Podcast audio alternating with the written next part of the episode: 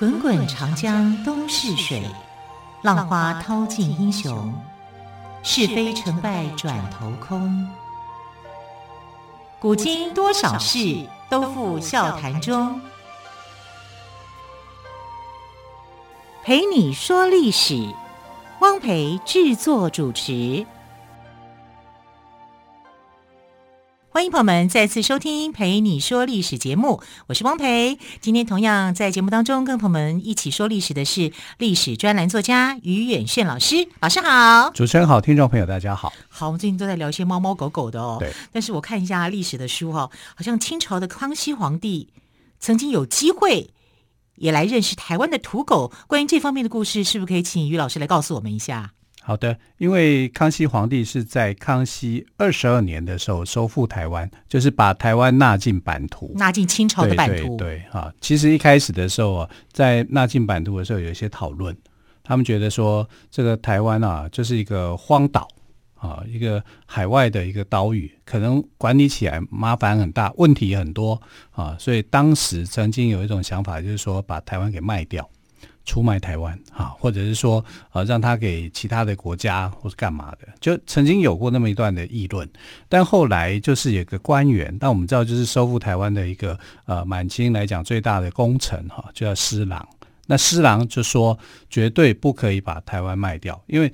你们没有看到台湾，我在那里生活很久啊，因为他曾经是郑成功的一个部下嘛，后来跟郑成功翻脸，翻脸之后就好朋友变成一生当中最大的仇人。虽然郑成功过世了，可是他还记得这个仇啊，因为郑成功把他的家人全部给杀了啊，所以呃，要是我的话，我也不会忘。是啊，所以施琅就强力主张，就是说台湾这是一个宝岛啊，Formosa。对，他是 Formosa 是外国人说的，是是是。啊、那施琅就说，因为你们没有去过台湾，也不知道台湾台湾的美好。对，对啊，他说台湾的物产是非常丰富的，而且很有价值，你可以去开垦出做出一个很多东西。当然，台湾也可能有很多问题啊，因为它的这个呃瘴疠之气，岭南地区多瘴疠嘛，啊，它是在岭南，比比岭南还要更岭南。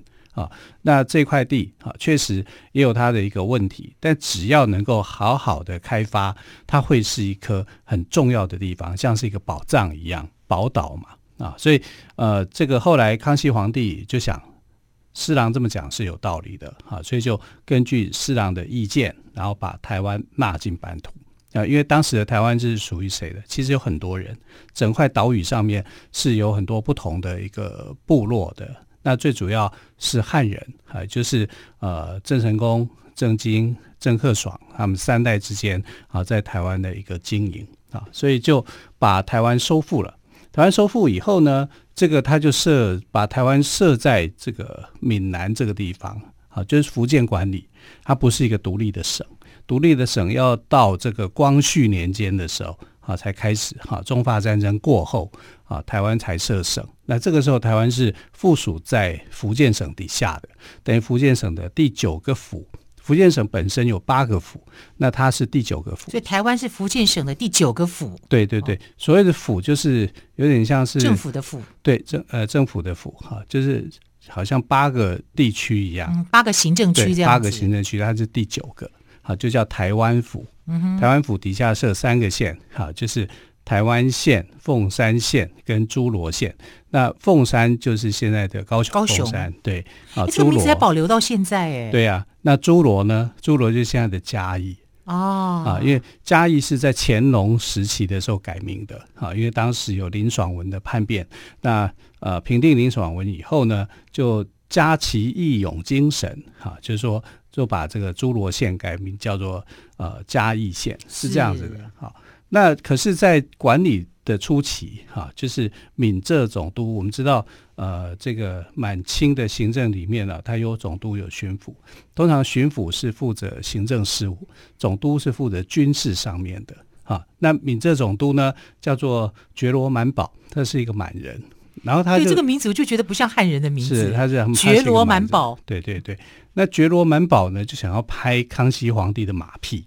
啊，因为呃，这个是一个新版图嘛，台湾是一个新版图，他想要介绍台湾的风土人物，哈，给康熙皇帝认识，哈，就拍他的马屁，就呃选了几个原住民，还有选了啊、呃、几条的这个土狗，哈，要进贡给皇帝去认识。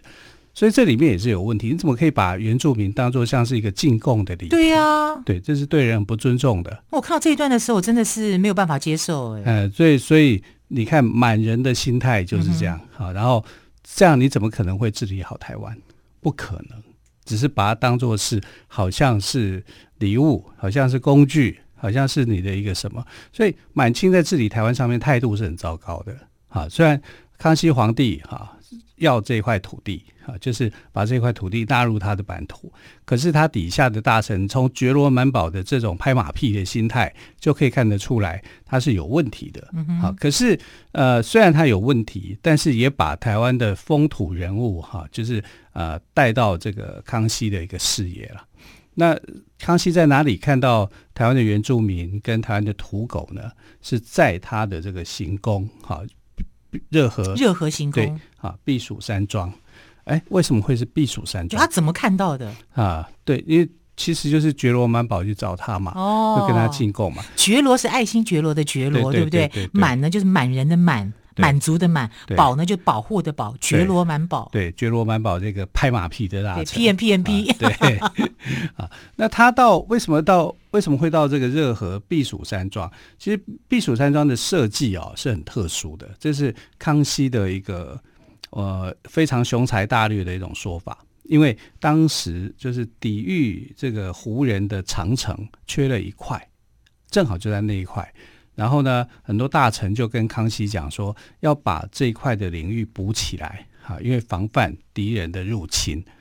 那呃，后来康熙没有同意，他说我们不需要去建城墙，把建城墙的这些钱的费用省起来，去建热河避暑山庄啊，他平常可以他去打猎。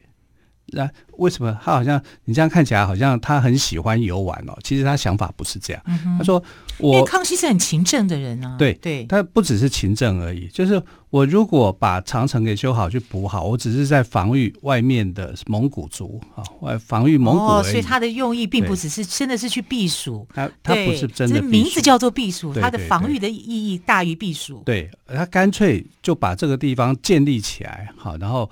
啊，他设立的所谓的呃避暑山庄，然后在避暑山庄里面呢，它其实有很多打猎的地方，就是围场。然后就围场里面，他可以去。这个呃去做各种的交易活动，所以他的用意就是，我与其去建立一个长城，不如我建立一个山庄。我在这里哈、训练我的皇子皇孙们哈、他们要有有健康的体魄，所以每年到了一定的时间，春天啊、秋天啊，我就到避暑山庄去避暑哈、啊。避暑以后做什么呢？做一些呃军事上的训练、体能上的训练，好、啊，甚至可以开国际的会议。啊，就跟各族各民族，呃，像西藏或者是蒙古或新疆啊这些当时的比较偏远地区，哈、啊，就是跟这些族群的人啊，就是开国际会议、开会议，所以他是用很积极的方式，而不是很消极的啊。很消极的你就建城建长城嘛，把他们阻绝在外面。我觉得他不是，他是我建山庄，然后欢迎他们来来开会。然后看我的军容壮盛，看我的训练成果，啊，然后反而会收到很好的成效。可是这样对当时的这个专制社会来讲，皇皇帝要强盛，国国家才会强盛。对，没错。如果你后来的人很糟糕的话，的话对，就变成入侵了。啊，对，就是变成你，你就他们好像。找这个地方做安逸的地方了，对对对，好，比如说像咸丰，咸丰后来就是英法联军打进来的时候，他就赶快逃，他逃到哪里？就逃到热河，热河对，因为热河已经有很完备的一个一个行政中心，让他去做运作嘛。可是当时康熙皇帝的想法是不是这样的？他是要让北方的这些族群，哈，这些这些这些族能够啊，就是不是在他的控制范围之内，而是。展现大清的那种威仪，所以避暑山庄，对，避暑山庄就非常非常的重要哈。那所以他有事没事哈，其实也不是不算有事没事，他就经常会在避暑山庄过日子。因为北京说真的讲，有时候很潮湿、很闷热，他不喜欢那样的一个环境，反而喜欢到避暑山庄，或者是其他的这个庭园哈，就像他最喜欢去圆明园啊，去去那里做一些交谊活动。那大概是在康熙五十六年，其实康熙这个时候年纪已经大了哈。那呃，这个闽浙总督觉罗满保就上了一份奏折给康熙，他想要介绍台湾的这个山林哈，还有这个台湾的原住民哦，原住民好好厉害啊，空着脚就可以一直跑，跑得很快，好，这很对他来讲可能觉得很奇特，可是我觉得对人权哈，对人的一个尊重是比较不够的，好，而且当时觉罗满堡把这个原住民称为叫做马达番子。啊，就是番子，你看这个字眼上面来讲，就其实有点歧视的味道。哈，那总共找了七个人，然后还特别介绍台湾的土狗四只。啊，那这四只台湾土狗呢，在原住民旁边打猎。啊，然后台湾土狗是非常的忠诚勇猛的哦。那康熙皇帝呢，觉得蛮好奇的。哈，这些人这些狗哈，怎么一回事？啊，所以他的批示就是说，试试看。啊，意思就是说，我你供进贡过来的话，我也想看看，嗯、看看啊、呃，这些台湾的原住民，他的土狗是怎么样？对，好，可是他之后也没有特别注意呃，台湾土狗跟台湾原住民，因为他可能这个事情啊、呃、很忙啊，啊有很多事情要做，嗯、他就没有再特别注意的。那是在康熙五十六年的时候。是好，到底这个康熙皇帝跟台湾土狗有没有再次结缘的呃一个经过呢？或者这样子的一个情况呢？我们先休息一下，时候呢再来听于远勋老师为我们说康熙皇帝与台湾土狗的故事。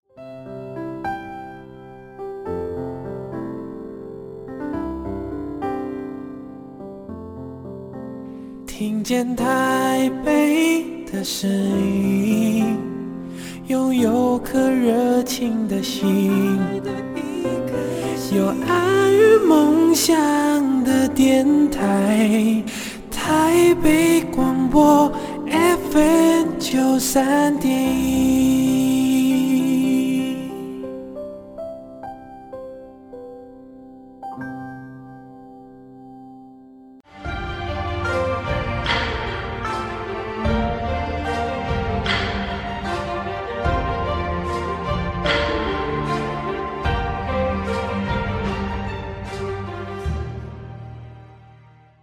里是台北广播电台，我是汪培。好，我们今天特别来宾，历史专栏作家于远逊老师要来跟我们聊聊康熙皇帝跟台湾土狗的故事哦。刚刚于远逊老师有聊到这个，在康熙五十六年的时候，闽浙总督觉罗满宝因为拍马屁，所以呢带了一共七个人啊，七个原住民以及四只台湾土狗去找康熙皇帝。对，那康熙皇帝之后有什么表示吗？其实没有表示。啊，对，第一次的接触就是三个字，说试试看啊，找来看一看。哦、但其实那个时候还没有真正的见到，所以呢，觉罗满宝呢就觉得，呃，我拍马屁好像没有拍对，但我继续拍啊，总有一天皇帝可以看得到我我，我的这种忠诚啊，所以他就在呃两年后，也就是康熙五十八年的时候呢，他就再度进奏折给皇帝哈、啊，然后带着呃这个九名原住民，这次又增加两名哦，然后还有。这个四只狗哈要来面圣，然后觉罗满宝呢特别在红纸上面用汉文写了一批贡物的名单啊，他除了就是呃人跟狗以外，还准备了很多台湾的特产，像什么呃番茉莉子、竹子、芽胶、番薯签等这种地方性的贡物哈，然后要给这个呃康熙皇帝来看，当然特别重要的还是要强调台湾的狗。好，然后就呃特别说明了哈他们的一个特性哈，因为原住民啊，因为台湾狗我觉得一个特性就是警觉性是非常非常的高的，而且又忠诚。对啊，它对主人是非常忠心的，所以原住民带着台湾土狗去打猎的时候，其实很勇猛的哈，是很能够适应这种崎岖不平的山路，因为原住民都大部分都是在山上，山上对哈，所以它是有这样的一个。忠诚勇敢的一个特质的，那康熙在红单子底下就批的说无用，你看这两个字，无无用不是说这些东西没有用，而是我不需要不需要你的进贡这些东西，不需要这些东西哈，所以是对他来讲是无用的哈。也就是呃，这你不用再送这些东西上来啊，有宫里面的东西太多了啊。但这这康熙皇帝其实在这方面来讲，他是务实的，他也知道你在拍马屁啊。哈，他当然懂啊。对啊，然后呢，呃，看到那狗，他就在底下就想说，这个批了六个字哈，就是说不及经理好狗。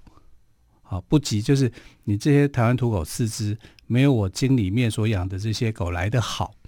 啊，那意思就是我还没有看到台湾土狗哦，我就先给他一个评价，就是这些狗啊，不如。啊，这个北京城里面所养的这些狗，那为什么康熙要这样讲？康熙讨厌狗吗？错，康熙非常喜欢狗。哎，所以于老师，你刚刚的意思是说，呃，从头到尾，康熙并没有见到这些台湾土狗，他所看到的只是一个奏折，奏折，对，哦、奏折往来啊，他他是他是没有怎么看的，只是说。他跟这个台湾土狗的接触啊，就是从奏折来奏折往啊，从这里面就是觉罗满宝的一个想法啊。那康熙为什么还没看到土狗？台湾的土狗他就下了这个评断啊，就下了这样的一个一个断语啊。最主要，你什么时候不去进贡这些，偏偏要在我老年的时候来进贡这些？康熙五十六年、五十八年的时候，康熙已经多大了？八岁登基嘛，你看他就已经六十几岁的老人了。你叫我再带着狗去打猎吗？你叫我去带狗散步吗？啊，所以他其其实康熙的体能这个时候已经出现了衰弱的现象，下滑了。对，再来一个就是他为他儿子的事情都烦死了。啊，我到底这个皇位的谁为皇帝？哎，对对对。啊，就是继承人之间几个儿子里面争来争去啊，每天为这个家事已经在烦恼了，然后你还这边给我搞这一招啊，所以觉罗满宝没有去想康熙那时候面临的一个实际的状况。好，康熙可能精神状态并不是很好，所以他就直接就反映就是，呃，这个你给我这些东西这些土产干什么？我宫里面多的是，我不需要了。不用，不用这些东西。然后你给我的看到的这些狗，哈，你所进贡这些狗，那就不用给我了，哈，因为我京里面养的狗也很多，啊，并不需要，啊，所以觉罗满宝两次介绍台湾土狗啊，啊，在康熙眼里虽然也算是不错狗，因为康熙不不讨厌狗，哈，满人非常喜欢狗，哈，因为呃，狗对这个满人的祖先是非常有贡献的，啊，所以啊。他们也喜欢打猎，因为他们是这种呃游猎民族啊。打猎要要狗啊，一定是跟着狗有有建立很深厚的感情。可是康熙喜欢的狗是什么样的狗呢？他就是要跑得很快啊。那当时呢，这个呃所谓的猎犬啊，要几个标准，就是你要跑得比猎物还快，这样你才能够追得到嘛。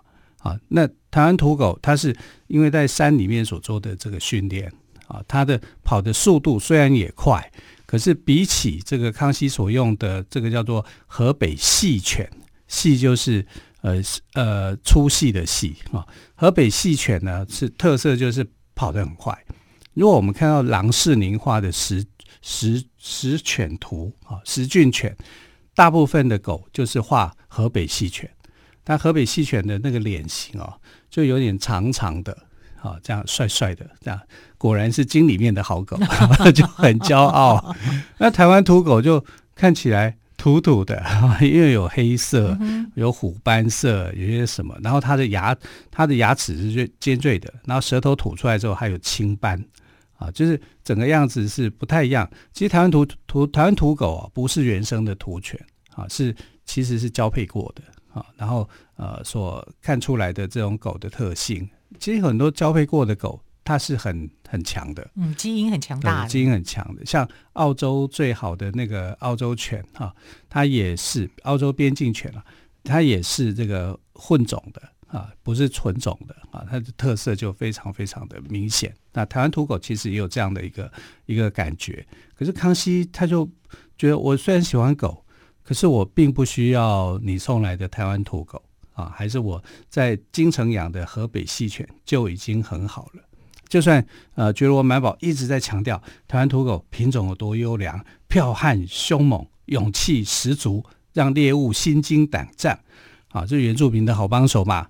但是康熙心里头已经有这个定见了啊，就是体型细长优雅、速度宛如追风的这个河北细犬才是他的最爱啊！更何况我已经年纪这么大了，你再来进贡这些狗，我家里面事情烦得要命啊！所以他在寿礼上面哈，就是没有这一次的接触来讲，对呃康熙皇帝来说，其实不是很好的一件事情啊，他的没有很特别用心上啊，所以。台湾土犬呢，跟康熙的第一次见面啊，我只能用两个字来形容啊，就是无缘了，啊，没有什么缘分的。但如果他真的看到台湾土狗的优秀，也许会喜欢，对啊，是是是，那世事难料了哦，对啊，只是当下的康熙可能超凡的是别的事情，对。然后康熙二十二年收复台湾嘛，你在康熙五十六年、五十八年的时候才。送土狗过来，对啊，时间点上面也太晚了一点哈。也许觉罗猫宝可能有别的意思在，想说呃，因为你知道狗哈是老年人陪伴的一个很好的，对，而且是人类最忠诚的朋友。对对对，哈，所以可能是想要这样让皇帝开心一点，哈。可是皇帝其实没有很开心，哈。所以在这个跟台湾土狗接触的这个点上面来讲。啊，是稍微嫌晚了，啊，然后也不是很对的时间。嗯、你在不对的时间做一个所谓对的事情，还是不对。对，所以时间点 timing 是很重要的。timing 是很重要的。好，今天岳远轩老师谈到了呃，康熙跟台湾的土狗。没有有缘无分，对，是讲是有 缘无分，对，这是没有缘分啊。但我们要特别讲哈，郎世宁画的石俊犬里面哦，是很有意思。嗯、他画的石俊犬里面有九条是细犬，就我们刚刚讲的河北细犬。对，有一条是什么，你知道吗？西藏獒犬。对，啊，西藏獒犬啊，就是很特别啊，很凶猛哎、欸。呃，对啊，西藏獒犬其实很凶猛。其实现在台湾还有一种狗，就很令人觉得很讨厌，叫比特犬。比特犬也很凶猛啊，然后经常有那种小朋友幼童被它攻击了。对，啊，所以这个养狗真的要致命的，是就把人家咬成残障啊都有可能。嗯、所以养狗，我们我们说我们爱狗，可是要看这个狗它的这个呃特性而言。啊、嗯，像这种獒犬其实也是很凶猛的。对，啊，然后这个东西都要很小心注意的。是。好，台湾原住民跟台湾土狗呢，最后呢，虽然也被画成图画，呃，我才我们能才能听到岳远逊老师讲这一段历史哦。但是，呃，虽然呢，康熙跟台湾土狗的第一次接触，我们刚刚姚老师也形容是无缘这两个字来形容，但是呢，就我们生长在台湾的人来讲啊，台湾土狗是最可爱的哦。是的。好，时间的关系，非常感谢岳远逊老师今天特别来介绍这个台湾土狗跟康熙的结缘，虽然是无缘，但是也是有趣的一段历史过程。亲爱的朋友，我们就明天。再会喽，谢谢于老师，谢谢，拜拜，拜拜。